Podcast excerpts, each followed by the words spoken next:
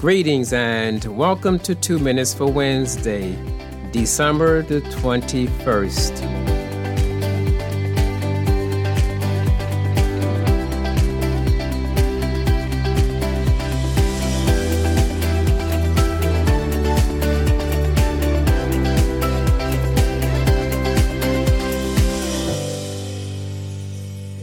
Every day bombards us with so many desires, and there are perhaps many who wish they could pursue them all.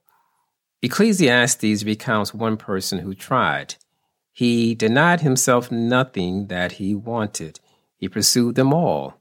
But here's the big question What happens when we reach the end of things? Ecclesiastes has been described as the most personal book of the Bible revealing the author's frustrations and reflections on the mystery and meaning of life.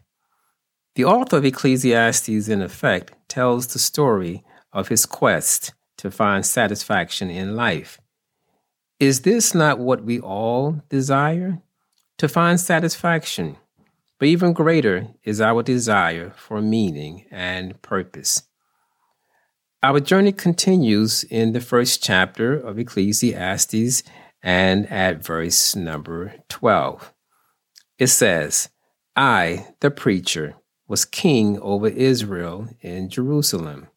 And I set my heart to seek and search out by wisdom concerning all that is done under heaven.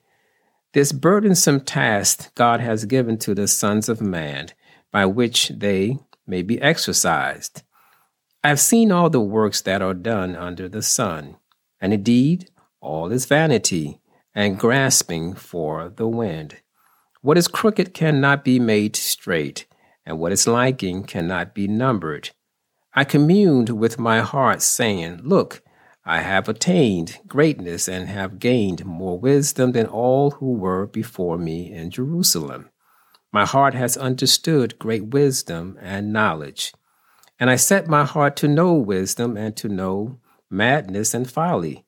I perceived that this also is grasping for the wind.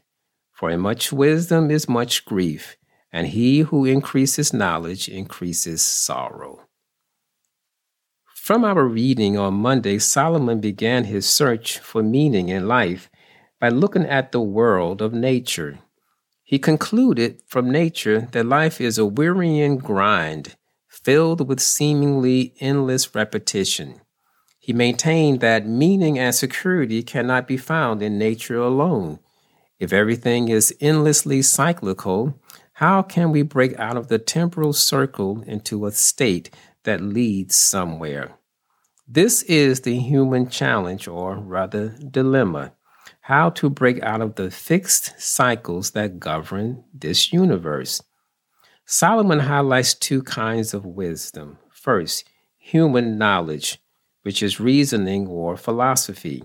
And secondly, the wisdom that comes from God.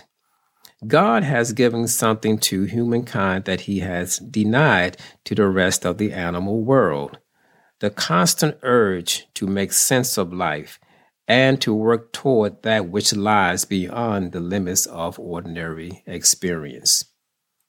Solomon focuses on the fact that the distracting restlessness within and around us keeps us from enjoying life. His intent in Ecclesiastes is not to say life is hopeless, but to help us understand how life is to be lived if you truly want to enjoy it. This is why we will see later on in our reading that we were created with a capacity for eternity, to live a life having an eternal perspective in view, and that life is destined to remain unsatisfying apart from our recognition of God. On our next episode, we will continue in Ecclesiastes at chapter number two. May God bless you.